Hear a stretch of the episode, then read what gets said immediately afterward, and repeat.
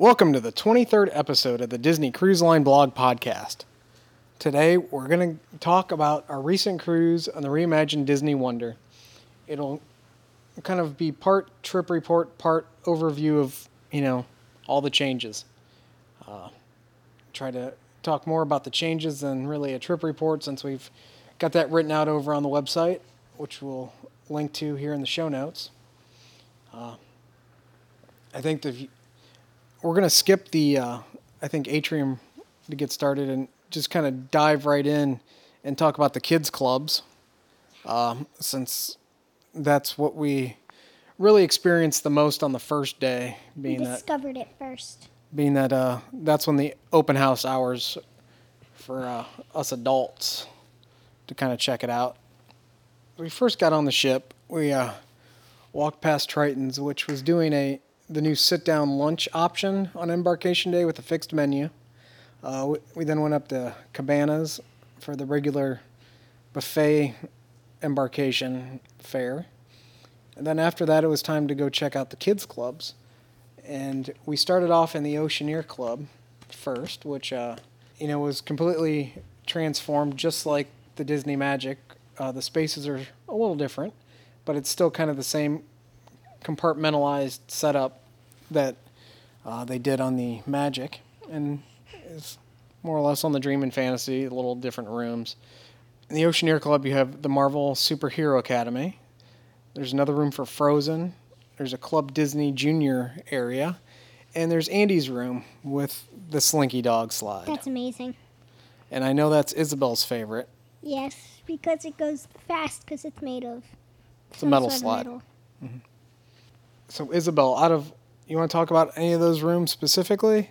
Well, in the Marvel room, they have lockers, and they have like a ring doorbell, but it doesn't do anything. All right. Um, So since you started with that room, I think everybody's able to tell that the Marvel is your favorite. yes, And you had a boy approach you. What did he say to you? I can't believe you like Marvel. He said you couldn't believe you like Marvel because why? I'm a girl. Because you were a girl. Ouch. Ouch! I know. She wanted to go Black Widow on him, but she didn't. Um, so, from an adult perspective, walking around, uh, Andy's room is pretty similar to the Magic, if- if not exactly the same. This is the same, right? Scott? There's that TV under there. I went ahead and, and rode the slinky slide because adults can do that during open house, so that's fun. Um, except when the kids don't wait their turn and they start piling behind you, so That sucks. that's all right. Um, the frozen room is the frozen room. I I mean, it reminds me of how they had, uh, the, you know, the fairies, the fairy hollow, pixie hollow. There was just like a table in there. I'm sure they do stuff. Well, they have the different events with Yeah. the uh, coronation event. The Disney The one part- room. The one part of the frozen area that's really cool, you can kind of stand around. You have to wait for it.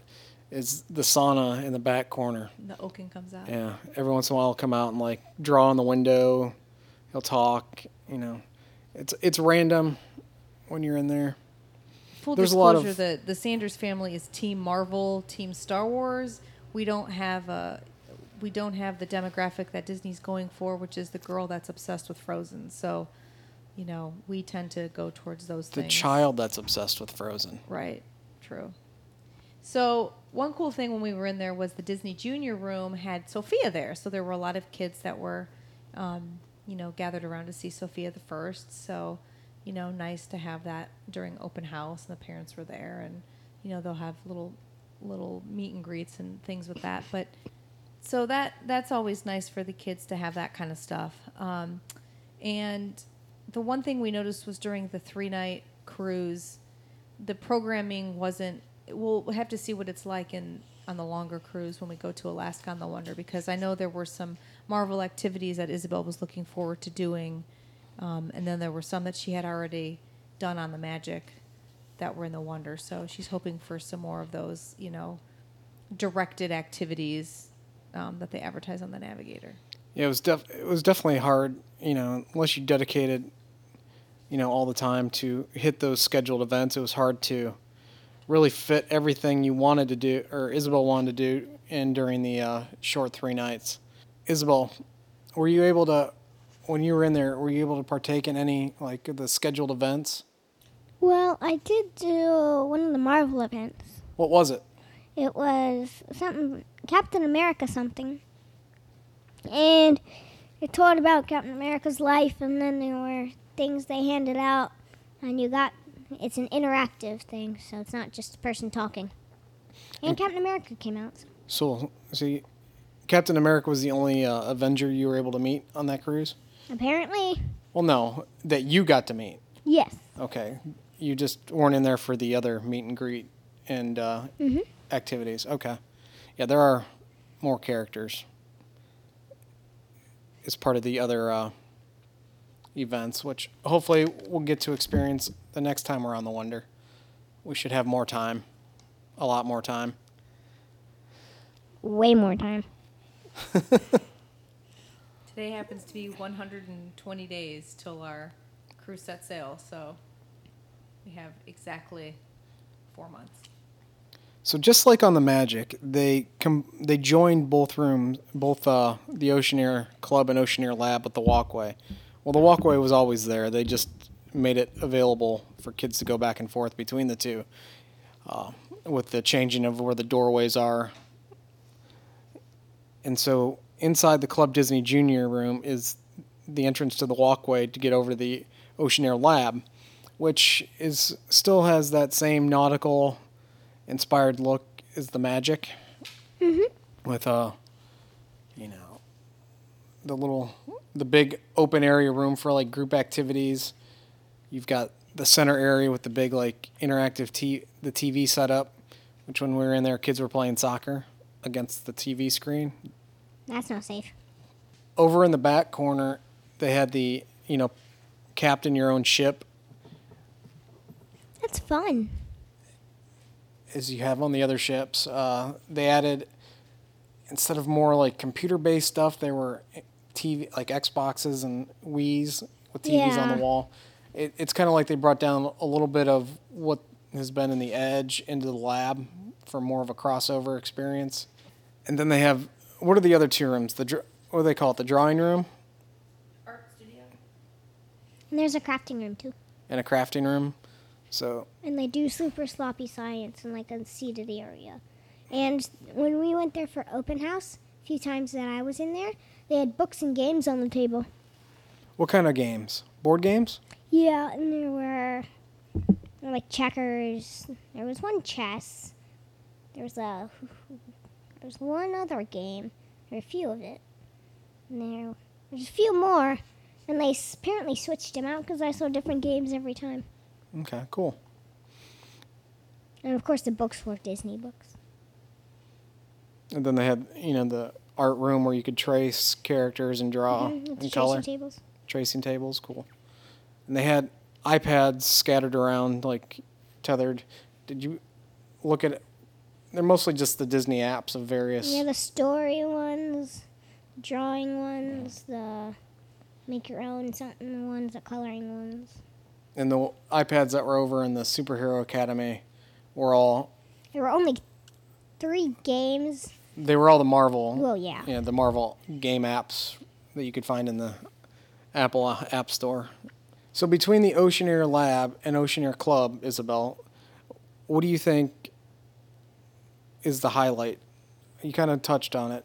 Say, is there anything besides that sticks out to you more most besides the Marvel Superhero Academy?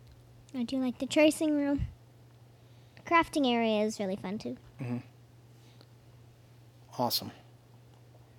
Now the next of the use spaces we went to check out was the Edge, which again, just like the Magic, it was relocated from deck two all the way up into the arcade on the pool deck. Being relocated up into the arcade, it takes it, takes over the entire space, and it's got the uh, kind of twenty thousand leagues under the sea. Sub, you know, you're in that submarine kind of feel to it. There's portholes in the back with a kind of like the virtual porthole look. They've got you know big screen TVs along the wall with different video game systems hooked up to each. Uh, there's a selection of Wii and Xbox games available to play on them. There's you know, tables set up and some chairs. I feel they did a little bit better job of u- utilizing that space than they did on the Magic. It seemed it was a little more open. Like they found a way they didn't need as much like I think there was this fake wall in the Magic they kind of used for some storage, if memory serves me correctly. It would probably help if I went back and compared some photos, but I did not. I'll be honest with you. It just seemed like it was a kind of more wide open room stuff to do. Um, now, Isabel, I know you're not at that age yet. You still have a couple more years in the Oceaneer Lab and Club. Uh, what did you think about that? Looked fun. The Edge. I'd, I'd do it. I'd go in there. Did you like the look of it? Yeah. You know, it is kind of dark and cavernous, but you know, obviously with that submarine kind of theming to it. But Mhm. you see, would you see yourself, you know, when you get to that age, wanting to hang out in there? Probably. Heard it here first. Just saw a lot of tweens sitting around playing video games, but I guess that's probably what that age group is doing. Yeah, so- it's, it's, it's a hangout place. Yeah, yeah, yeah. Get away from us. Get us. away from your parents. Yeah. Right. I get that. Yeah. We're all there once. I believe we were told that on this cruise. Yeah. Yeah. So, moving up the uh, age range, we went out and checked out Vibe. I mean, Vibe's Vibe. It doesn't really receive an overhaul. This Or- place is legit. Oh yeah, I mean, we've said it before. You know, comparing the one on the Magic, even we want to hang out in there. That's. It's got the nice chairs. It didn't. It didn't help that when we walked in, Civil War was on the TV. Playing, What just- Civil War? but there's a little room. There's like, you know, board games available to play. There's tables. There's couches. Donkey Kong. Yeah. There's arcade machines. Old arcade machines they're awesome. Yeah, it's definitely like a really chill place to go and hang out. In fact, I almost wish, like the smoothie bar in there too. yeah, it would almost be cool if like the uh, Outlook Cafe was set up like that. More of a, I don't know, personal preference. Yeah, I could, I could definitely see the appeal for the teenager just to hang out up there. It's awesome. It's like kind of got that bedroom slash dorm kind of set up with kind of mismatched stuff and you know a campus house almost. Then the last, you know, youth space just kind of popped in. It's it is what it is. It's the It's a Small World nursery down on deck five. It's themed it's adorable. It's Yeah. cute. It is very. themed after It's a Small World. Thankfully for everybody involved, they're not playing the uh, music. I love that during open house too, how everything is set up so perfectly, and I imagine like three toddlers in there just Mess it tearing it, apart. Like it is, everything is perfectly spaced on their little play pads and on their little tables, and they have like the blocks all sta It's just, it's immaculately perfect, and I just think of like the baby version of Sid going in there and just taking one arm swipe and It's the calm before the storm. Oh my goodness. But it is truly adorable in there. And if we cruised when Isabel was an infant, I would have absolutely no mm-hmm. problem And You've got plopping her in there. when you walk in, you've got the you know kind of reception desk, kind of like to stop people from just randomly walking in. Then in the back, then there's like the hall, what kind of the main you know open play area space. Then tucked all the way in the back, you'll have the area for napping with the uh, uh, whole bunch of cribs set up. rockers, they've got rockers Mm-hmm. there. I mean, it's a nice, it's a nice space. So after we kind of checked out the, or took advantage of the open out open house hours of the uh, youth spaces, it was went to our uh, stateroom, kind of drop everything off, and you know lighten the load. A couple of notable changes, which were pretty awesome in the stateroom, are the addition of USB outlets around the desk, and there are also, and this is even new since you know it was towards the end of the year, beginning of the year when there was a switch over across the fleet. The new uh, alarm clocks by the bed have two USB charging ports in them. So there's definitely now I- have seen pictures of other people's staterooms on the Wonder where they didn't necessarily get the same uh, USB charging port by the desk. But uh, yeah, I accidentally. I don't know if I did it subconsciously on purpose. I left my uh, USB charger at home. I had all my cables, but so unknowingly we became dependent on those ports around the room, and they were more than sufficient.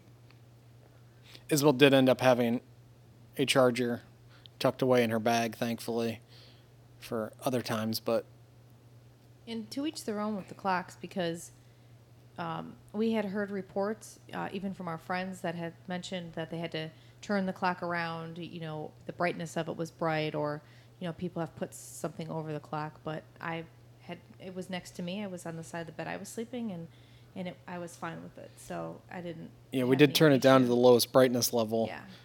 and it wasn't that beacon of light that used to be the lowest brightness level on the old uh, alarm clocks, which had the docking station.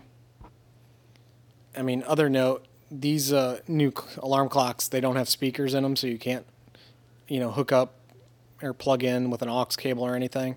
It's purely just an alarm clock with a USB charging port. So if you were accustomed to bringing something to, you know, play your music on, you're gonna have to look for something else now. But otherwise, those were the, I mean, truly notable changes because they redid the staterooms previously where they changed over and put the beds that, you know, you can fit the uh, luggage underneath and stuff like that in blocks a couple years ago. So those weren't all redone. The next order or the next place we went to go check out on embarkation day uh, was the new Senses Spa and Salon, and it it kind of took what the Magic did in the renovation and went a little step further. Like the Rainforest Room got a major makeover to bring it more along the lines of the Rainforest Room on the Dream and Fantasy. Uh, you know, the barber shop the chill spot for the kids. The little, uh, I don't know, what do you call that area? I'm not spa. I'm not up on my spas, so I don't know what you call it. like where they did the uh, nails, Oh, it's just like the the nail area. the salon area. Yeah. It's called the salon. Yeah, it's just where they do manicures, pedicures. Those areas, along with the uh, you know retreat rooms, a couple spas, those all look you know very similar to what we saw after the Magic's dry dock. And you know, Emily, you're versed with the uh, gym on the ships. Do you notice any difference in the gym? No, the gym's good. Uh, I mean, there may have been some some newer equipment, of course, changed out on there. Maybe um, this cruise, I didn't use a treadmill. I went around the ship and uh, ran around on deck and um, used one of the ellipticals as well as the weights. But they, I think that they've probably, I mean, changed some of that equipment out. But it, it looks, it's exactly the same, same setup, same, all that good stuff. You know, everything's in working order and and and it was good. Yeah, it was fine. Anything else notable about walking around the spa? that sticks Um, out.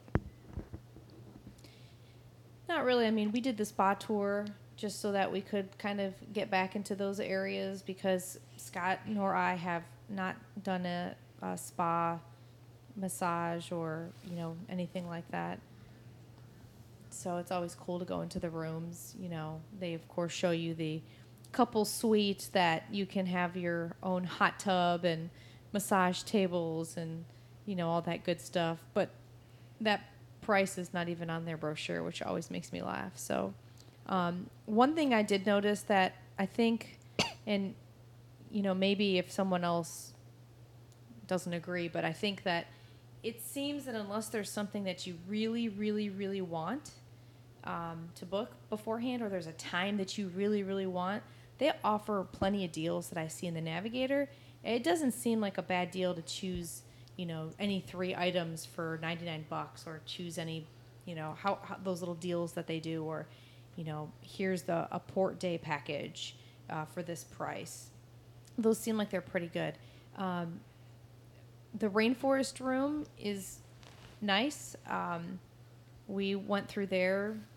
We got some of the uh, fruited water, and I- can definitely sing on a longer cruise. May, might be something that we consider doing in Alaska, um, having that rainforest pass because it is a nice place. Those tile heated tile loungers, and I know that that's a super popular thing, and, and I can definitely see why.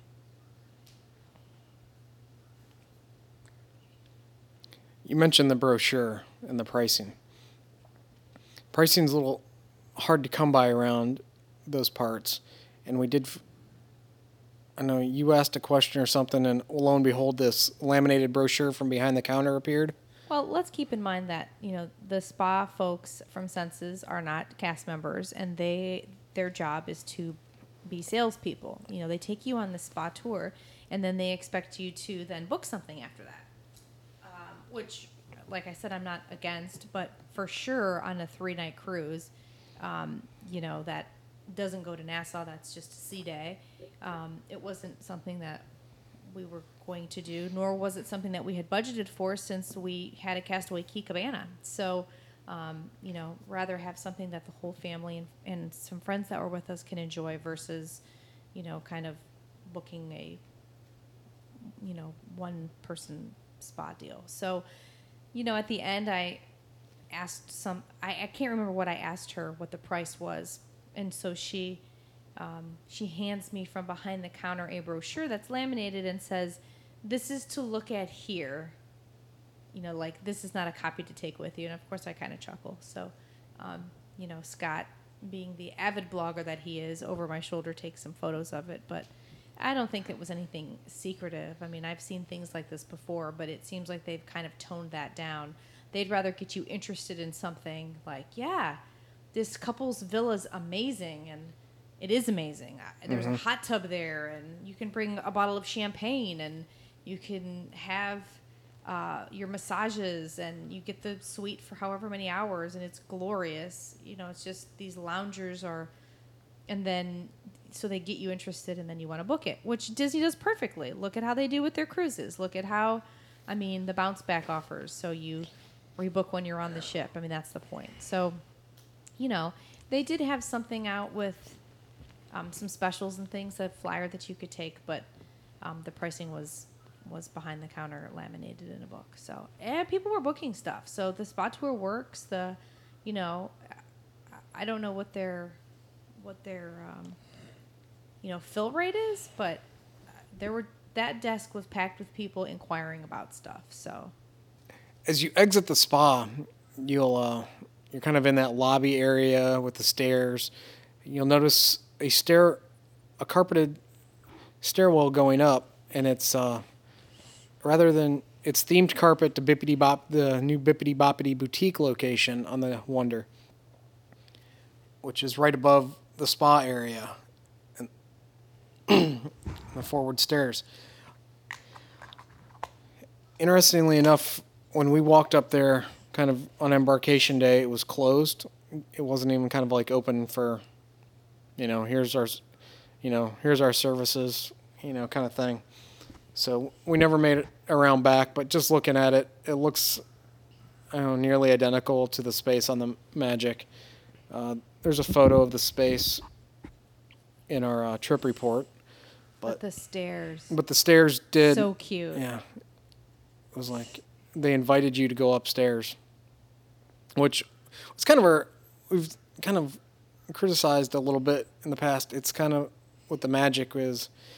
It's hard to know that it's there because it's kind of tucked away all the way forward. It's kind of like in the, it's more or less in the, an adult area of the ship. Uh, so there's not a lot of, you know, throughput with kids walking by it to where you know in comparison where it's located on the Dream and Fantasy, where you're kind of just walking by, you're in the atrium, you see it, it's kind of like there. You know, you get that window shopping effect where you see it and want to go check it out more. It's right by the, you know, midship detective agency, uh, spot, one of the midship detective agency spots. So I think they're at a little disadvantage on the Magic and Wonder, isn't it? It's a little hidden, out of sight. Uh, so they don't have the kids discovering it and taking their parents, which in a way is good for the for parents, but I think it is hard for Disney to you know really get the word. You know they have to work a little harder on the classic ships to kind of get the word out that hey we're up here and we've got this. But you know it's the same packages you know that they offer elsewhere. Nothing drastically new. Do you recall Emily seen any of the outfits available in the shops? Or Isabel? They could I be in the avoid- princess shops. Yeah, that one side of Mickey's mainsail has that princessy area, but man, we avoid that s- area like the Right. plague. So Well, I know, you know, because we and it was busy except for the day that we rope dropped the gift shop Mhm. for Derek Bergen pictures. Um, the- both times, other times we went in there, it was jammed. Yeah. Speaking of the shops, Whitecaps and Mickey's mainsail, you know, again, I keep saying this, but it's set up just like the Magic, uh, where you have the big glass windows now down the hallway leading to the Walt Disney Theater. Nothing really drastically different if you're familiar with the Magic layout. So we did kind of do a full on, you know, let's take pictures of every or not every piece of merchandise, but most merchandise. We have photos from February over on the website. I think there are, I don't know, close to 100 photos of merchandise between two shops. It's more or less regulated to the Disney cruise specific stuff, not, you know, kind of the fare that you can find at Walt Disney World, just the general theme park ish, you know, merchandise. But the gift shop in after hours outside Crown and Fin Pub, uh, it's sea treasures on uh, our cruise. It was i don't know what would you say about 95% star wars? Definitely, i mean. Ninety-seven point five percent. and then they had a selection of crown and fin merchant they had like a crown and fin mug. It's the identical mug to what they were selling with a, the o'gills mug they had uh, crown and fin logo t-shirts a hat hat, and that would be it. I think the rest Yeah. was definitely Star Wars. i was was definitely ready to buy the t-shirt but there was a sizing issue Yeah, they only had small, medium, and gigantic double or triple X. I think. Yeah. So that's one of the, you know that's one of those gift shop. It's again, it's not really a pass through a lot of times for the kids, so it's not much in there. It almost seems like you could do something else with that, and just kind of shove that other merchandise upstairs. I don't know. Maybe in the future it'll be the new Tiffany's and Company Yeah, possibly. anyway, back down in uh, after hours, which Is gorgeous. yes. It's gorgeous. Now I know a lot of people love the Route 66 theming to that whole area with the map on the ground, the uh, uh, guardrails along the hallway. It's complete opposite of that, where it's toned down, very minimalistic throughout. It's very modern, contemporary. and it does not it's not a carbon copy of the magics it about the only thing unique is or similar is the you know color palette and the naming otherwise you know the walls are different it's blue walls instead of that stainless steel And they have three totally different, unique venues. So, totally different themed venues. I mean, yeah azure looks beautiful yeah, it's gorgeous. And we didn't get to spend any time in there because we didn't go to any activities in there on our three night. Um, but man, that that blow, and I thought I like Fathoms on the Magic, but Azure blows it away. The chairs are comfy. It's light Yeah. instead of like pitch black dark. They did a good job at making it feel more open. Mm-hmm. That Good space feels drink menu. very large with how they, you know, kind of went with a lighter color palette. Obviously, Azure sky, but Fathoms dark, you know, under the sea. Yeah, But yeah. I think in terms of a general space, it's more. It was all felt more inviting for just a general use. You know, when it's not the evening nightclub kind of. Well, that's the thing. They use it for other stuff. Right. So, you know, we did the Mickey 200 in Fathoms on the Magic, Mm-hmm. where Isabel was a winner. Yep. And I got a trophy. You got a trophy. Um, it- so, but it, and it's dark, like Scott said, makes sense. Fathoms, but Azure looks like. I, I'm excited on the Wonder um, to go on the Wonder in Alaska and have some more time to, kind of, you know, go to things in there. You know, that's where they do comedic acts and and things like that, like those kids' day things. That's what do they'll do like the family, you know, shows in there. Like they'll me personally, I, um, you know, moving along, I still like diversions. Um, I guess a Crown and Fin. I've never been to a an a London pub, a proper pub. British pub, um, but O'Gill's that eh, you know it's it's got its place. I have no issue with it. Um, I like Crown and Fin better than O'Gill's because again, it's it's dark, but it's not as dark. It's not as dark. But I did I did like the, you know, diversions and six eight seven. I like that sports bar theme more. That that's just a personal opinion. Um, I- I don't think there's anything wrong with it. That's just you I know, my feeling. I'm more of a sports bar type person than that. We did do, um, was it villains trivia? yes, Whole, we did villains trivia in there. which continues to get harder and harder. It does. It is hard. so hard. I will tell you, they were. I don't know if they're doing it now across the fleet. This is the first time we experienced where they were putting the questions on the TVs, and like a PowerPoint. Crown and presentation. Fin. Yeah, yeah. it so- was a PowerPoint presentation. you could actually kind of look at the question a little bit longer instead of hearing it once and kind of being what. So that was very nice to put that up there. I mean, back to Emily's point about, you know, what you like in a, you know, a bar. It the venue's more or less the same. It's the same. It's, you know, a little different uh, uh, decor, but I don't know. I always go back to I miss that like kind of lobby seating they used to have, or you know, hotel lobby kind of lower seating in that main area instead of the bar table, bar height tables that they have now in both uh, O'Gill's and Crown and Fin. I think that's what ma- you know takes me back to missing diversions. You know, more than anything. It's not the theming. I don't care about the theming. It's still they still have the TVs, so you can mm-hmm. watch your sports there. You know, it's just I do like the big booths in the back. We tend to get those when we when we cruise with with friends and people that we mm-hmm. know, and it's a good place that you could spread out and do a board game, and so those are mm-hmm. nice. I, I like those. Those Yeah. are they're they're a nice, comfortable it- area. that seating area along the portholes. It's just, I think it was even better in O'Gill's because O'Gill's has more of those partitions up there, breaking up the individual seating areas by the portholes. Whereas these rely more on kind of medium height chairs, like to kind of make the seating area versus a partitioning wall.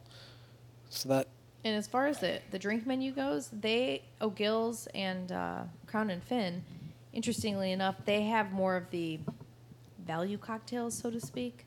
So where the other places, um, you know, kind of have your 9 10 11 12 dollar cocktails, these were like around 8 um, you know, so so just just kind of a sidebar there if you're looking for uh, something that you don't want to spend, you know, $12 on plus gratuity.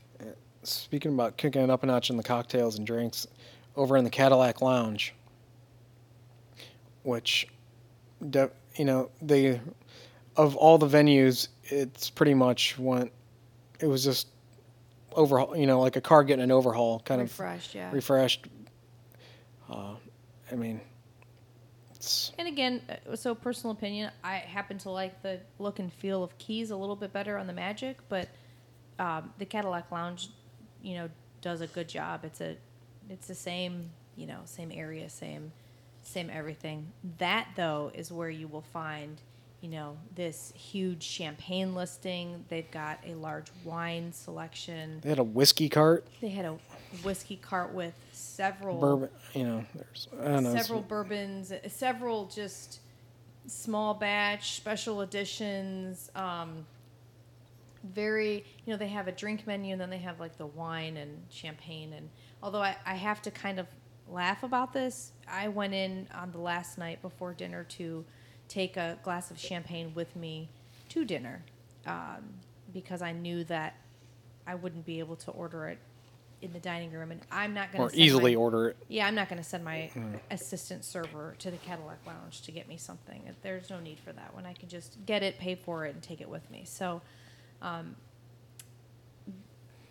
the glass of champagne that I went to order was a, a, a Taittinger Grand Cru, which they did not have. So, um, you know, I just kind of, you have this big long list, but then you're, I, I can't imagine that that's something that they sell out of. But, you know, then again, the shelf life, if once you open the bottle, isn't very long. So, um, I got my second choice, but which was fine still, but it was just that's something interesting that you know they've got this big list, and then there are are some omissions um, that you may find if necessary. I didn't have any problem getting it and taking it into the dining room. The reason why I say that is because in Keys they have those special wine glasses um, and champagne flutes that are um, half black and half white on the stem that they won't let you take out of the bar. Like on lockdown, Like I- bouncer shows up and yell and tackles you walking out the door. Right. So I I remember being on the Magic in Iceland and trying to take a, a glass of champagne into O'Gill's to do trivia. And, you know, I, I promised like four people, look, I'm just going next door to O'Gill's. I'm not going to take this to my room. I'm not going to take this home. Um, it's literally attached to, like, Keys and O'Gill's are essentially attached. So um, this was not the case. And I did, maybe they do, but I did preface it to the guy that I would like to get a glass of champagne to take to dinner. So maybe in that case, he was able to put it in a regular flute for me um, instead, which I will remember that next time I go to Keys and I want to take something somewhere because Keys is similar um, in the in the sense that they have some more fancier things if you're interested in that sort of thing um, to take around with you. I have noticed as well though that on as far as drinks in the dining rooms and and you know the promenade lounge and they have expanded their selections. Um, you know just for example maybe you you could only get a glass of Taittinger in venue A and venue B. Now they they have it in the main dining room they have it all over. So um, they have kind of expanded that and maybe the servers still have to go uh, assistant servers have to kind of go all over for it but it is nice to kind of see um, a larger variety. So we didn't spend any time in the Cadillac Lounge, and Isabel actually walked in with me to order the drink, which I was just taking to dinner, and she was immediately bounced out. Um, and I, I, out was five five fifteen. They had just opened, and the gentleman was not a server or a bartender. It was a um, Crew staff. it was just yeah, Cruise- a member yeah. of the crew staff, and so he came, you know, right up to me and said, you know, is there something I can do for you? And I said, oh, I'm just here to look at the menu. I'd like to grab a glass of champagne to take to dinner. And then he kind of he looked at Isabel and um, I said, does she does she need to leave? Um, and he, then he says to me, well, it's not adults only until eight o'clock, which is not technically true. That's kind of how they are in O'Gill's, but um, usually that's adults only. Period. And um, then when I went up to order, he was like, you know, she needs to stay outside, which is perfectly, I'm perfectly fine with that. That's the point of an adults only venue. At that time, there was one person at the bar ordering, and there was one couple sitting in the corner. Um, I, I'm perfectly fine with that. I have no issue with him, you know. As she just came in to kind of walk around, and, and it wasn't like we were going to sit around and have drinks. So um, that's nice, though, that they do enforce that. Um, for people that you know are to try to you know bring their bring their kids in so um, that's just like a little side note and i she waited outside with Scott in the porthole and actually continued to talk to that gentleman from the crew staff and you know just chit chat a little bit. And then I came out with my glass of champagne and on to dinner we went. So, um, yeah, the I guess in summary, that I think the after hours area is nice. Those are probably my favorite public restrooms on the ship, which is kind of a dumb thing, but it's a nice big restroom, nice, you know, pretty. It's pretty. Um, it's, it's a nice area. We we find ourselves in there sometimes just hanging out in those portholes during the day when the when the venues are closed off. So We're gonna move up to the uh, upper decks and talk about the changes, you know, around the pool areas. Notably, the Mickey pool was transformed into the Aqua Lab, which has been a favorite. You know, it's been high on my list of upgrades. You know, on the Magic there, that new area with the kids. oh, and Dory's kid Reef zone. is super cute too. Yeah. that's de- personally, I feel that's a huge upgrade over the Mickey pool, which was, you know, got the little water play areas. I mean, think about what used to be there. There were two little sorcerer hats that had like little sprinklers for a splash area. Now you have this kind of safe, enclosed Dory's play zone for the little kids so that they don't get trampled. It's not as big as, you know, Nemo's Reef on um, the Dream and Fantasy, you know, with the little slides and stuff. But but this works. I think that this is this is very good. So, um, Isabel, what do you think about the Aqua Lab? I think it's fun and cute. You like that area? It's a nice, Yes. nice different place to go play other than just kind of swimming in a pool. Yes, What do you like most about the Aqua Lab? the buckets. The buckets. So I'm a little surprised by that answer. there's like four shower things above. Like the filling buckets that dump on you. Yeah, I like those. And um, I like those because I like just running with them around. So, are you no longer a fan of the slide? I do like the slide. So, what do you like more, the dumping buckets or the twist and spot slide? Well, the slide. Well, if you could only do one of them, what would you pick? The slide. Okay. I didn't realize that was part of the aqua. Where does it exit? Well, the aqua lab. Well, it does go to the aqua lab, but okay. Yeah, I mean, it could be its own little thing, but I looked at it as all part of the same Aqua Lab space. Could be. And so, what do you think at the family pool area? Um, Meh. it was as usual. The hot tubs were always packed. That's because you were cruising in February. I.e., still chilly, especially for Floridians. Um, but you're a twist and spout fan, Mhm. and you rode that many times.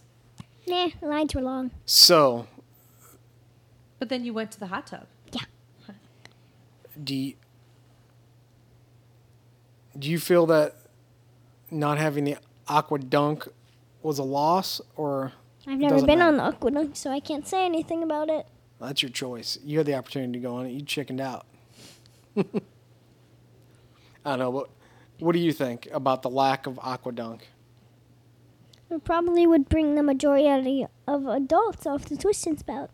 I was just gonna say. Were there a lot of adults right. going on the Twist and Spout? Yeah, Yeah, which shortened the lineup for the twist and spout.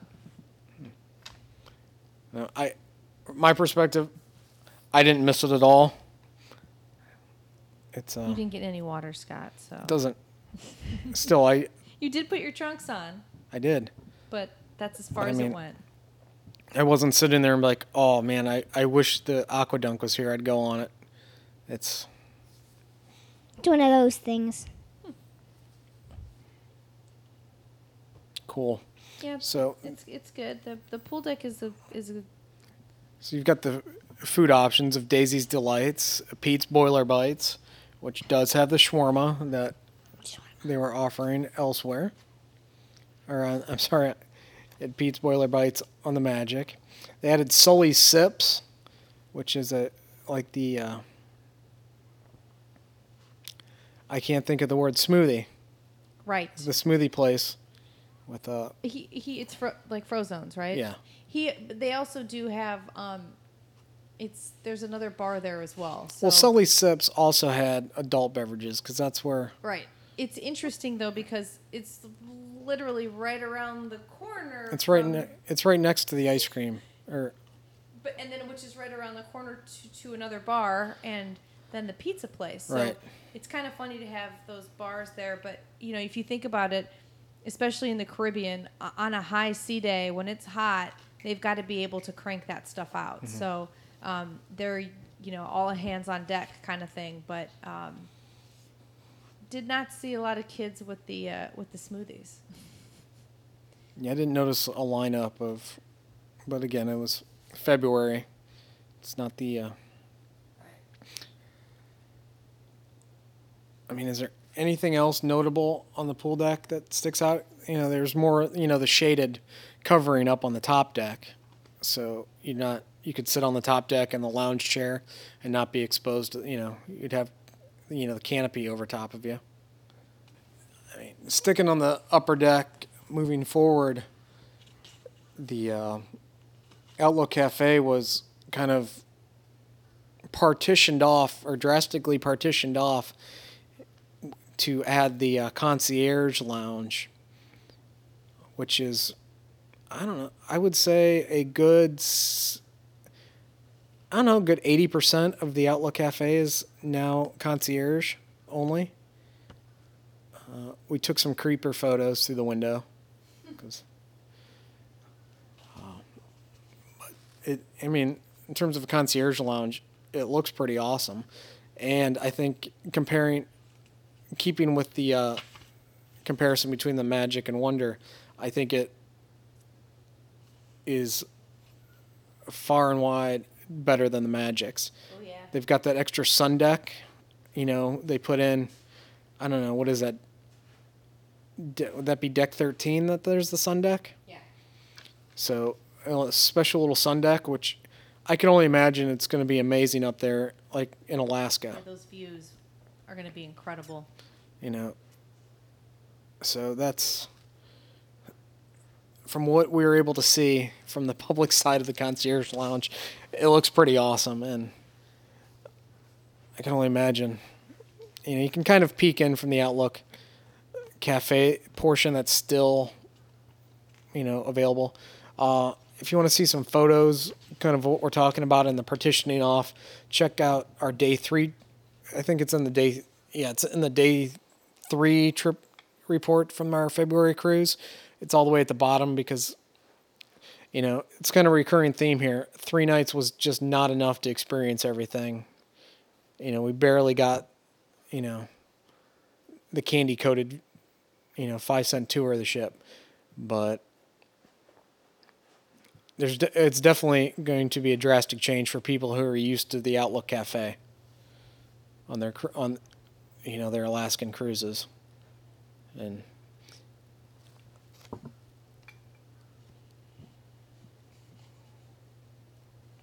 So, why don't we move into one of the other new additions from Dry Dock, and that is the show that replaced Toy Story the musical, Frozen: A Musical Spectacular.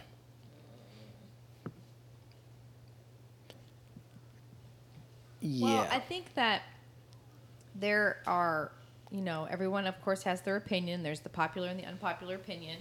Uh, I think that you will not find a that Toy Story was very popular among people. Um, on the same token, the Sanders family does enjoy Villains Tonight, which I know is is not a popular opinion. Um, you know, which is the reason why it's essentially being replaced. it's But- another subjective topic. another subjective topic. So, um, we are not the biggest Frozen fans. I don't hate Frozen. I think Frozen the movie, Isabel will tell you the same thing, is a fine movie. Um, It's just being- everywhere. Being that we live in Orlando, um, it is We it hit the oversaturation point really quick and early. exactly. And so it's it's just that you have, yeah, exactly what Scott said. Oversaturation. There's not much more to be said about it. So Anyway, we all agree an that open mind. we all agree it's a good movie. We like the stuff. We like the music. It was just it was oversaturated for Yeah. us. Um, I'm going to keep mine, my uh, opinion simple to that that is an hour of my life I will not get back. and I would prefer not to have to repeat that again. So um, I will say on the topic of new shows, I know that Gold Mickey had some new additions um, added to it, which we did not, we chose not to go see. I know one of the additions is a frozen scene. We will do that when we go to Alaska because, you know, we will. Um, that's all I'm going to say on mine. No, there is one more additive in there. I think that um, I have never seen a, a show put out by whether it be Walt Disney World, you know, um, like the Beauty and the Beast stage show, things like that, or on Disney Cruise Line that uh, had had lines that were just. I would. Uh, these people should know their lines because they. That's all they do. So I, I'm not going to be negative Nelly, but you will not catch um, Emily Sanders, Mrs. DCL blog at another showing of Frozen. So Scott and Isabel, take it from here. I think my uh, thought on the show is pretty much it says it right there in the title a musical spectacular. I, I was kind of hoping for a little more substance in the show, whereas, you know, again, it's right there in the title. It's a musical spectacular. It basically went from one song to the other versus, you know, more of a stage production with you know, regular dialogue, moving the story along. I don't know. I mean, I, I personally I was hoping for a little more of that, and uh, I don't know if it is what it is. That's what the that's what everybody likes. They like the musical part of Frozen. The songs are huge. I get it. I was just personally hoping for a little more, you know, substance in respect to, uh, you know, a theatrical performance versus a musical. Instead of abrupt scene to scene changes. Oh, they're kids. Oh, they're this. Oh, Yeah. oh. I'm trying to be positive. Yes, good for you. Yes, awesome. Um, I, the uh, late like the the theatrical uh, what's the word I'm looking for stuff like the projection in the theater was cool. You know we saw I saw that on the Magic previously uh, where they did the projections in the theater. That's you know a cool addition to the shows to kind of more of an immersive feel throughout. The uh, Elsa's when she's doing her big scene in the ice castle with the frozen fractals and moving arms around, and they, you know, immediate. You've got the motion tracking there with the laser lights and everything. That was pretty, you know, pretty cool effect that they're doing. Uh, so they've definitely done some stuff to, you know, more eye candy for the shows versus, you know, just basic, you know, set pieces. So that was really cool. Check out. Your thoughts, Isabel? It was interesting. Okay. And not what I expected. What were you hoping for? Um, a mu- a musical that is spectacular. I think because Wow. for Isabel, um, we really enjoy Aladdin on the fantasy. The the bar is kind of set fairly high. Which is a musical spectacular. and we enjoyed Tangled. I, I mean, those were they've taken those stories and turned them very well into their stage productions. And same with Isabel. Doesn't hate Frozen, likes the songs. You know, go in with an open mind. But we all kind of looked at each other afterwards, like, okay, like what what was that? Scott's right. The Isabel, do you agree that the um, the what's what's the word I'm looking for? The I want to say animatronics, but this is not Misfortune Falls. The uh, Puppets. puppetry. No, absolutely not. The electronic stuff, this the snowflakes on the walls and Projections. that stuff was great. They did a good job with trying to avert my eyes and attention to that stuff. So, you know, we saw we saw Tangled. We loved Maximus. What did you think of Sven? Which is pretty much the same, but Yep, it's just it is just a different look to it, different look to the puppet, and same actions. Yeah, Sven, Sven was okay. I mean, I could have done without the puppets for the young or the uh, puppetry for the uh, Anna and Elsa's children. But Yeah. I, I get where they were going with that.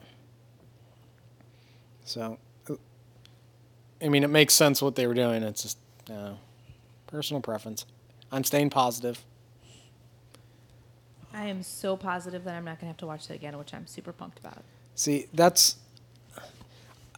that's where I differ. I think I'll give it another shot at some point, depending on our schedule. This happens a lot with the Sanders family. That Scott will go to things alone because Emily and Isabel don't wish to to join him. So it would it won't be weird or creepy at all to see Scott go to the Frozen show by himself. Which I will say, I do have one other comment about it, which is not negative or positive.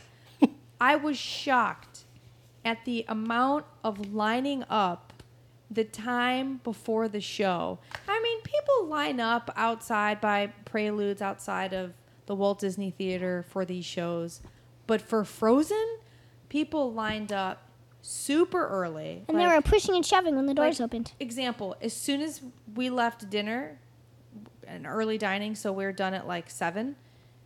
Our friends that were with us, they were like, "We have to go get in line." My face is Heather. Uh, show doesn't start till 8.15, 8.30. I, she's like, "No, you don't understand. I've heard that this is a big deal." Sure enough, it is a huge deal. And when the cast members open the door, you will get trampled if you are a It's small like Black chi- Friday at Walmart. it's What I, you see on the news. I, have- I just don't get it. Like you have to have that specific perfect seat. So kind of when that started, I thought, oh, this this is already going downhill. Well, it proves how popular this is and Yeah. how you know we're not the target demographic, and that's fine because we sailed on the Magic one year ago, kind of the same lead time from when Tangled debuted in November, you know, to when we were on it. It was a completely different situation. We were just able to just to show up for Tangled Yeah, we usually without just roll in like after eight p.m. yeah, and find three seats Get wherever. three seats. Usually we can get still get on the end. We're good to go. Mm. But this was This was a literal definitely proves that this is, you know, a draw. Now this leading into probably this would not be the draw to get me to book a cruise on the Wonder.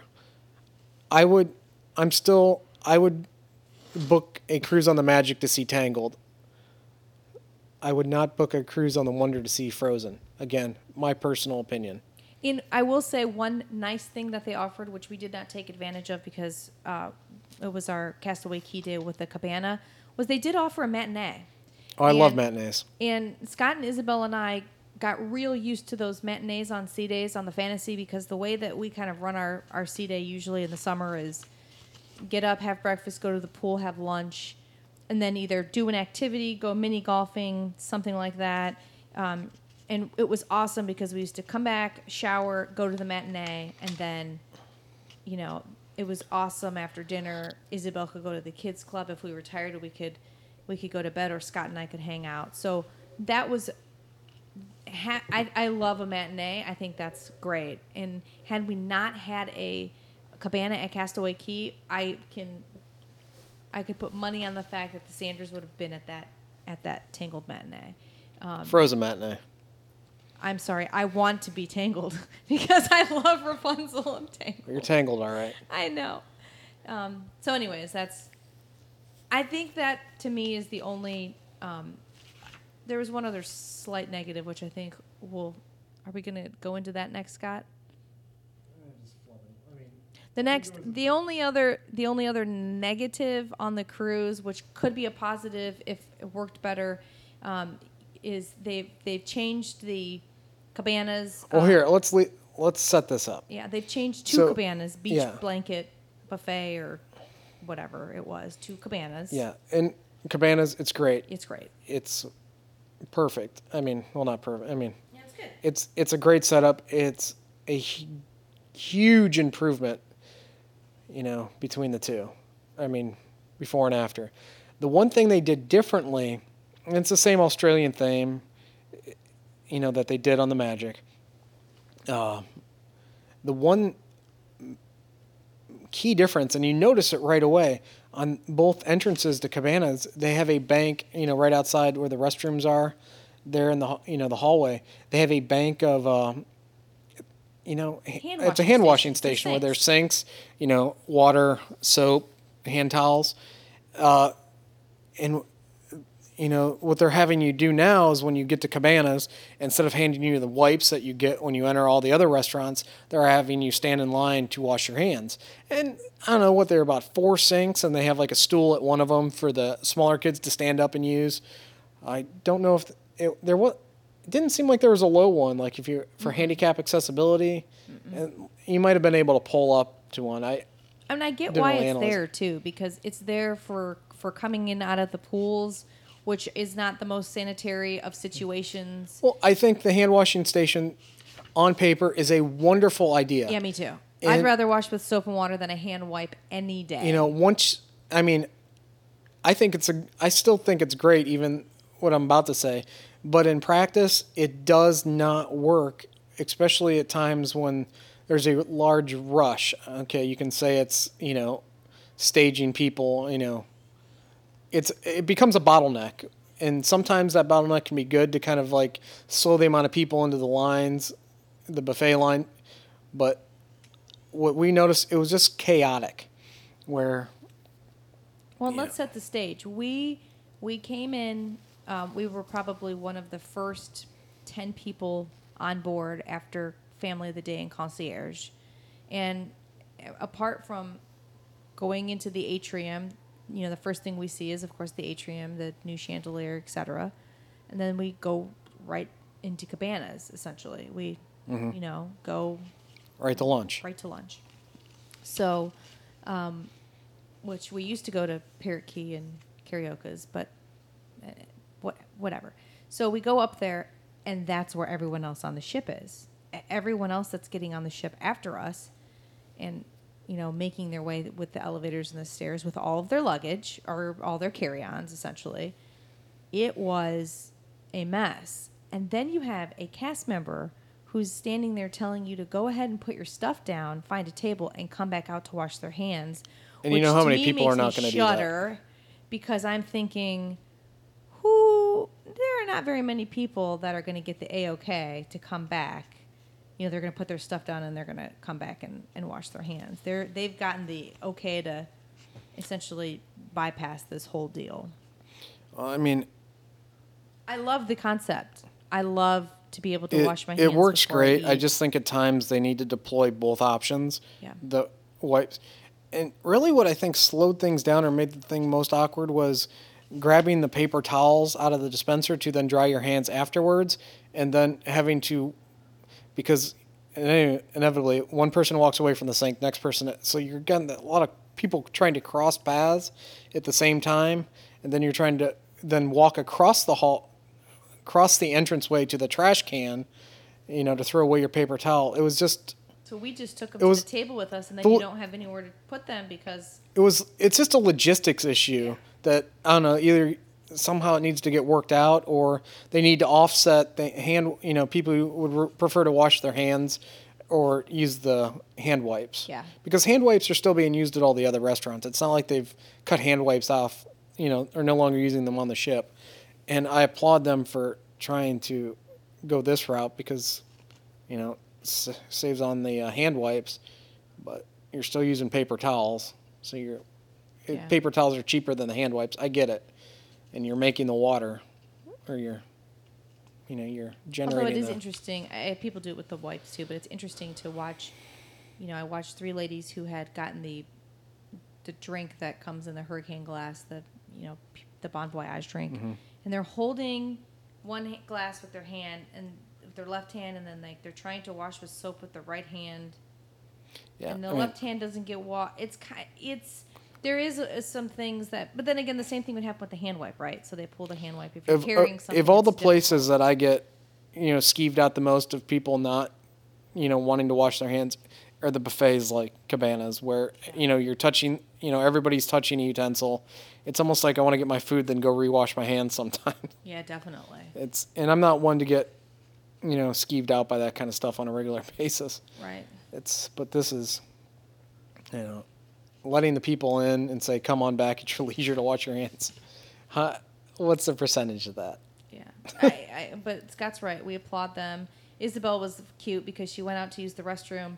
Of course, washed her hands and then washed her hands again to get back into cabanas. So, um, you know, I mean, Tho- those, Isabel had this super super clean hands at that moment. I almost wish they had more hand washing stations throughout the ship like that, just for, you know.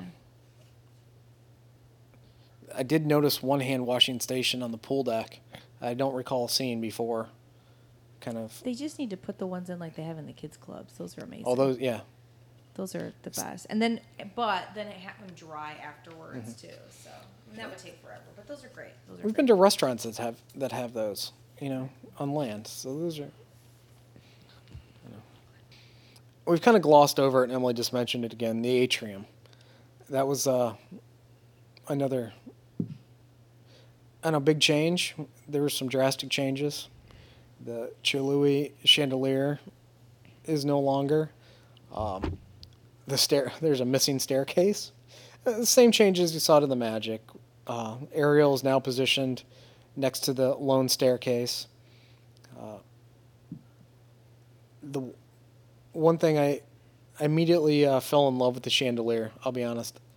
Uh, It looks like a giant poinsettia. yeah, losing losing the Chihuly on the Magic hurt based on what was there in its place. I refer to the, what's in the Magic as a nightlight. The nightlight, yeah. I don't like it at all. It, I don't know. I can't get it. I'll move on. I love the wonder. You know, getting, you know, the love or the appreciation of the Chihuly chandelier and the history with that. You know, I've I've moved on from that. I knew it was going and everything. So I I went with an open mind. I saw photos of it leading up, but I didn't want to make a judgment until I saw it. When I saw it for the first time, I really did like it. Yeah. I mean, it looks I agree with great. you. Isabel, what do you think? It plays well. Yeah. I think it's beautiful. Uh, there's something about the Magic to Atrium. I think it's just all together. I just don't like. I, like Helmsman Mickey. I like Helmsman Mickey, but for some reason, the nightlight, the missing stair, it just seems so naked, so not ornate. I don't know, but I like the Wonder is the same. They took a staircase Well- out. Ariel's there. The chandelier, although is better because it's a, a red poinsettia looking And eye-catching it, piece. it's kind of got that Chihuly look to it too, where it's the I mean, it doesn't hang down. I don't know. I just, you know, we're if you've listened to this podcast before, read Scott's blog, you know that we're Team Magic. We we love the Disney Magic, but here the the Wonders lobby just it looks great. It excels. It it looks fantastic. So the uh, and on top of that with the guest services and port adventures desks are you know there are new murals that i don't know I'm, i miss the old ones but they now have little mermaid themed uh, ariel's behind guest services eric is over on the port adventures desk the one thing that was sad they kind of they put new uh, I don't know. They still could be under there, and they just kind of overlaid it with the uh, scroll work on the port adventures and guest services. The glass orbs that you know are featured in the windows of Tritons, the little colorful glass circles that you see around, that used to be, you know, fairly prominent on the guest services and port adventures desk. Those are now just covered up with wood paneling and some like scroll work. Uh, I immediately didn't realize that, you know, on the ship. But then when I was looking at, you know, before and after photos at home, I was like, wow, that's a really big change. That uh, I don't know. They could have. I think they could have left. In my opinion, they should have left the uh, port adventures and guest services desk alone, and then that would have been, you know, this really is really cool. It's like they kind of came in and did like hammered home that little mermaid theme to the atrium. And I can't help but think like the chandeliers got that little Ariel hair kind of look to it in the it's gonna sea. be pretty at Christmas. Let me Yeah. tell you that. Got a match. I mean, so for me, it's a thumb. I, I give the atrium a thumbs up. I'm, again, I'm putting past the loss of the staircase and loss of the you know longtime chandelier. Just for what it is, I give it a thumbs up. I like it. It looks good. It it doesn't feel forced or out of place or you know stripped down to make a bigger viewing area for you know the holiday events or you know the different events they'd have through the cruise in the atrium. Oh, that's one thing. They added, you know, the uh, Shutter's photo studio up off the Vista Gallery, where you can go ahead and book uh, book your private photo sessions, and these were also added on the Dream and Fantasy in that little room, that side alcove off of uh, the Vista Gallery. But that was there, which I I kind of thought would do away with some of the photo setups that they had in the atrium, but they still offered. I mean, they still had those set up. You know, just like the get your family portrait taken in the atrium. I kind of thought they'd like move those up there, but this seems, looking at the brochure, it's more like you know for true like family portraits, like you'd go to, you know, photo studio back at home, and do, you know. Didn't they make they did the D lounge? We didn't go in there at all, but Yeah, they the- now also have a D lounge. Yeah, and the D Lounge has you know the main entrance right there, off the atrium on deck four, but it also has one in the hallway. Uh, right there in the kind of the the pseudo Vista Gallery hallway. And the uh, Shutters photo studio is all digital. They don't do the books. It's all it's all the uh, kiosks.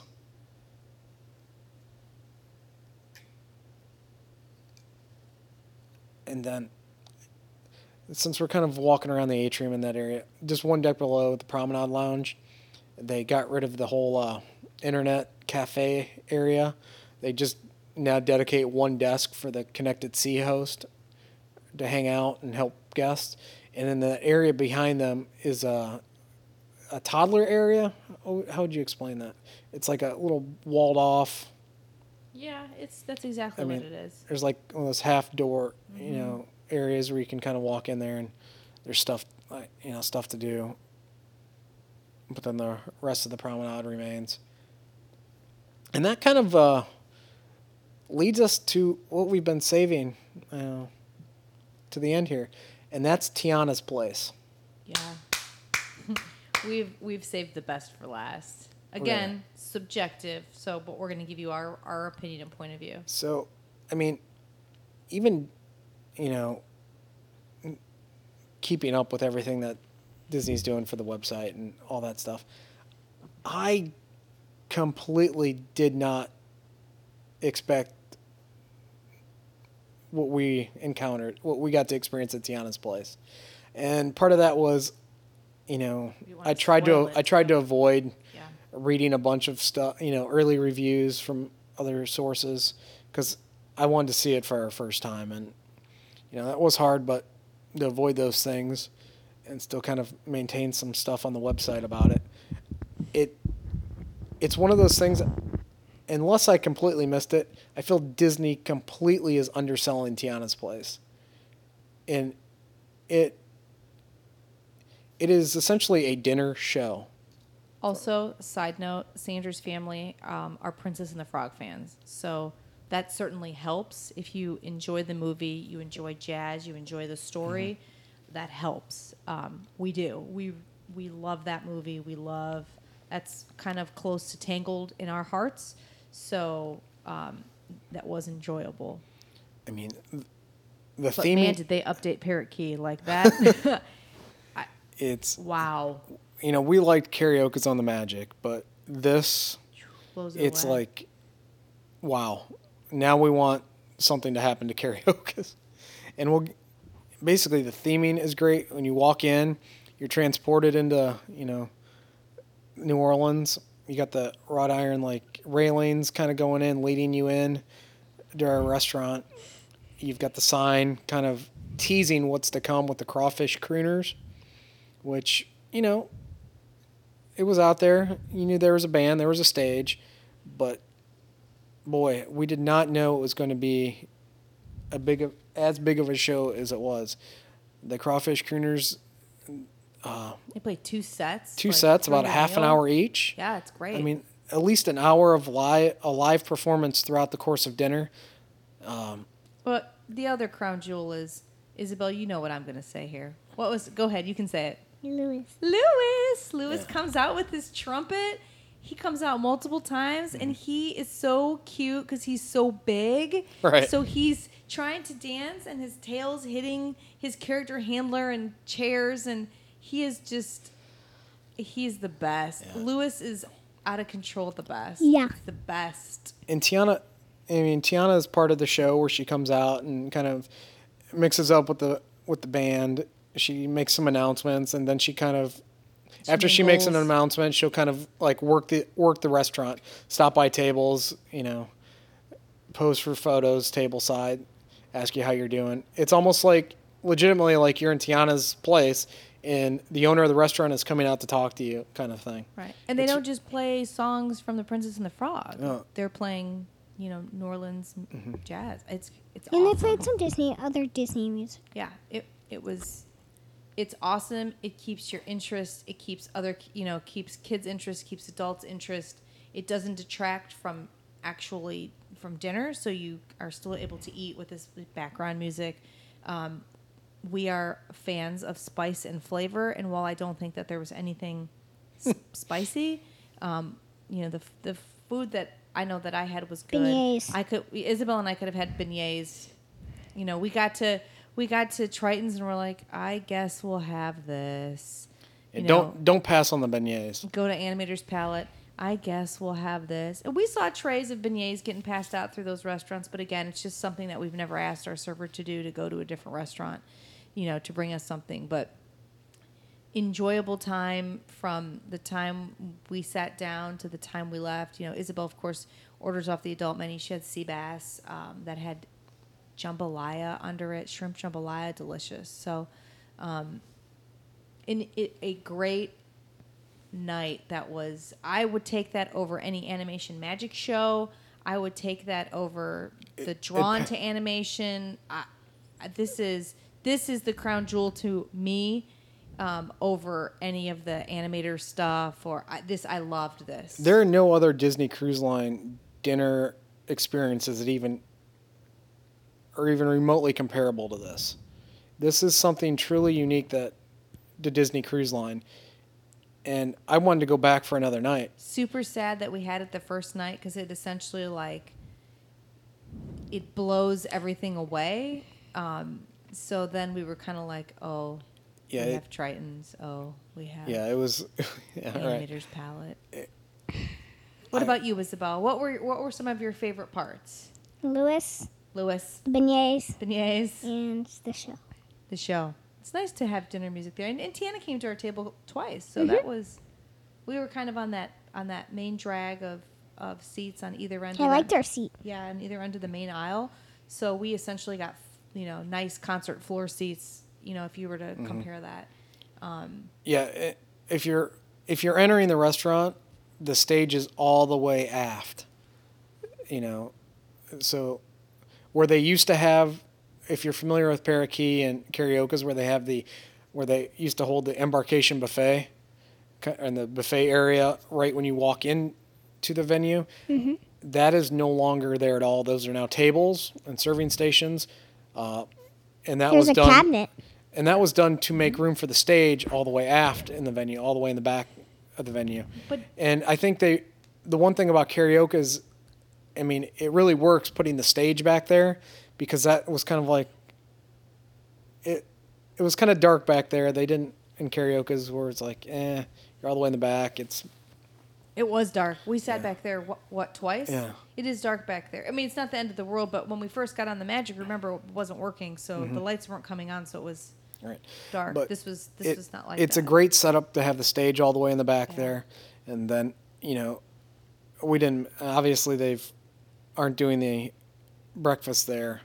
I mean, I'm sorry, embarkation uh, buffet there, and they've moved that to a sit down menu. But I'm kind of glad because I I enjoyed walking into Tiana's and not really knowing what to expect. right, Than to kind of ruining that at lunch because we would have normally gone there. I mean, on the Right. classic ships, we've typically gone to the Carioca's. indoor buffet, and uh, on the dream class ships, we go to the to cabanas for lunch and embarkation. It's just kind of how we've done it. Now we pretty much go to cabanas all the time. But I'm I'm glad I'm glad for this.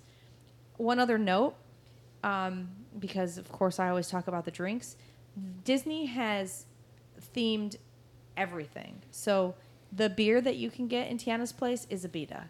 Um, if you could just get a Pat O'Brien's Hurricane, then you know it would be Mardi Gras Central. But all of their stuff is is themed, so it's themed more than like it's you know it's not like when you go into um, when you go into Lumiere's on the Magic, they don't have just like you know these French champagnes and and and Bordeaux's and things like that. They have done this in Tiana's, so they've got not just the three main drinks that you can order that are on the drink menu, that they've got the you know the three main drinks for the dining room and then the non-alcoholic drinks. Which, by the way, the kids' non-alcoholic drinks come with Ray the Firefly as the clip-on. Um, you know, if you if you're familiar and you've seen Tinkerbell or the Buzz Lightyear ones, this is this is that cute little Raymond that I just want to squeeze. He's just Well, adorable. Even the dessert menu lit, or most of the dessert menus lit up. Lit up, yeah. They've got that like. It's think of like a Hallmark card with a battery. You know, Yeah. the, I mean, they they themed. You know, it's not just your standard. I felt like Disney was kind of doing that homogenization, right? So you can go to any restaurant, any bar, any this, Bud, Bud Light, Coors, da da da da da. You know, same wines, same everything. The Tiana's place was fully themed. it's truly So- unique. I mean, it is. It's great. I would love to see more of this And kind of thing. And whereas I said I would not book a cruise on the Wonder to go see Frozen, I'd book a cruise to go back to Tiana's place. Yeah, I'd, know- I'd main dining room that, and and plus, there's enough variety for, you know, we're not picky eaters except for Scott's shellfish allergy. There's enough variety that I could roll through three main dining uh, meals in there and just enjoy It's myself. not. It's time. definitely not a night I'd skip, or not a rotational night I'd skip. no. Not at all. I, you know, Emily kind of touched on this. You know, take it with a grain of salt. A head server did mention that Disney is looking for ways to bring more experiences like this across the fleet, whether it be, uh, you know, launched on the new ships in 21 and 23, retrofitted like maybe something on Carioca's, I, you know, or maybe Enchanted Garden. oh my gosh! If they bring the three caballeros out, I'm gonna Oh. lose my mind. That would be an amazing show. Yes, it would. But they could do. like a Brazilian band, some There- carnival, three caballeros. there are ideas. I mean, they can definitely do it, but I think turn it into a Latin instead Yeah. of it just being like the Brazilian Carioca's. You could turn it into a Latin where you could have the Mexican, the Spanish, the everything brought in. I, th- I think there's definitely opportunity there, and I Mm-hmm. I hope other people are blown away by this experience like we were, and you could even do it in the Enchanted Garden and have like an orchestra. oh, I think that'd be great. and have something like that because the one thing about the main dining rooms, regardless of ship you're on, they are loud. Oh yeah, I mean, e- that was one thing that I used to say that I preferred about the classic ships because it was quieter because there's less people. No, they're still loud. Everyone's talking. There's the plates. There's it's a lot. It's a restaurant. It's loud. Having the music in Tiana's kind of detracts from that a little bit. So you're not focused in on mm-hmm. the background crowd noise. And I actually noticed it a ton in Enchanted Garden, and maybe because it's on deck two, and maybe because it seems like it's supposed to be a quieter venue. I'm not sure, but I think if they did a, you it's know, not a some- quiet garden, If they played some orchestra music or some anything, like a string quartet. yeah, that would be great. Like, there's enough. It would be great. Yeah, I, it'd be awesome, and I hope that's not just you know crew rumor that you know Yeah. is mentioned. Because, man, I tell you, that's that was something very unique. Tiana's, uh, we there's a whole there's an entire post over on the website. It's got really the entire crawfish crooner set, both sets. Uh, it's like an hour long video or something. Uh, it also has the did our best to kind of type out the playlist of what they, you know, the songs they were playing you know, I know we said we were saving the best for last. They did change Animator's palette, You know, they they kind of brought that. It's Oh, this, yeah, Moana. The yeah. Moana characters. I don't want to I don't want to skip over that. They did, you know, freshen that up, change this, you know, TV screens, you know, brought that up to date. Added, I mean, you got to think the ship relaunched in November. What Moana came out in November. They already had Moana characters like on the walls and uh, part of the uh, show. And since this was just a three night, we just kind of had the, you know, basic show where Sorcerer Mickey comes out at the end but again, it you know it was a solid update. Same as the same as the, same as the Magic, just different art on the wall. Uh, but yeah, I mean, less wraps up. Uh, you know, our time on the Magic. Really, three nights was not nearly enough time to really experience everything that was changed. You know, you know, to see everything, to really take it all in. It's The only thing that made me feel better about it is that we're going to be back on that ship next again in July for nine nights. So Yeah. that I was definitely unsettled with. And you know, three night cruise is fast anyway, but we've been on so many that you know we booked this one because it's a nice weekend cruise where um, Isabel has a that Friday off of school. So we, you know we only have to she only has to miss one day of school, and it's not it's just a nice little we call it the weekend getaway. Um, but man, I I really felt like this was a cruise that we didn't get to do um, a lot of relaxing. Al- Albeit we did have a cabana at Castaway Cay, so we were able to relax there. But as far as wanting to see and do all the stuff on the ship, it was tough. It was tough to fit it in. So, um, yeah, it's it's it was I it was tough to uh, to get off that ship because I did not feel fulfilled. now comparing. I mean, just to end this out, comparing the reimagination of the Magic and reimagination of the Wonder, you can definitely tell Disney learned from the mistakes that occurred with the Magic. You know, not scheduling enough time, didn't get it done on time, and all those other kind of things that played into the relaunch there. They learned from that with the Wonder. They got it right. You know, they definitely underpromised things and over delivered. Um, so, you know, thumbs up on the Magic's reimagination. It you was mean wonder? yeah, the Wonder's reimagination. hey, I still like the Magic. What can I you know. do? We, we're, we're magic. But, uh, it was so nice to see the Promenade Lounge that had Promenade. promenade that had um, new upholstery and it was ju- it was great. It was great. Yeah, Good job. Yeah, uh, I give a you know, just being a quick you know glancing you know, two thumbs up on the uh, changes. So look forward to seeing more of it soon. And that'll do it for this episode. Thanks for listening. Thank you for joining us. If you've enjoyed the episode, please feel free to share it with your friends and followers. We'd also be very grateful if you could rate and review our podcast on iTunes. If you have any issues, please drop us an email.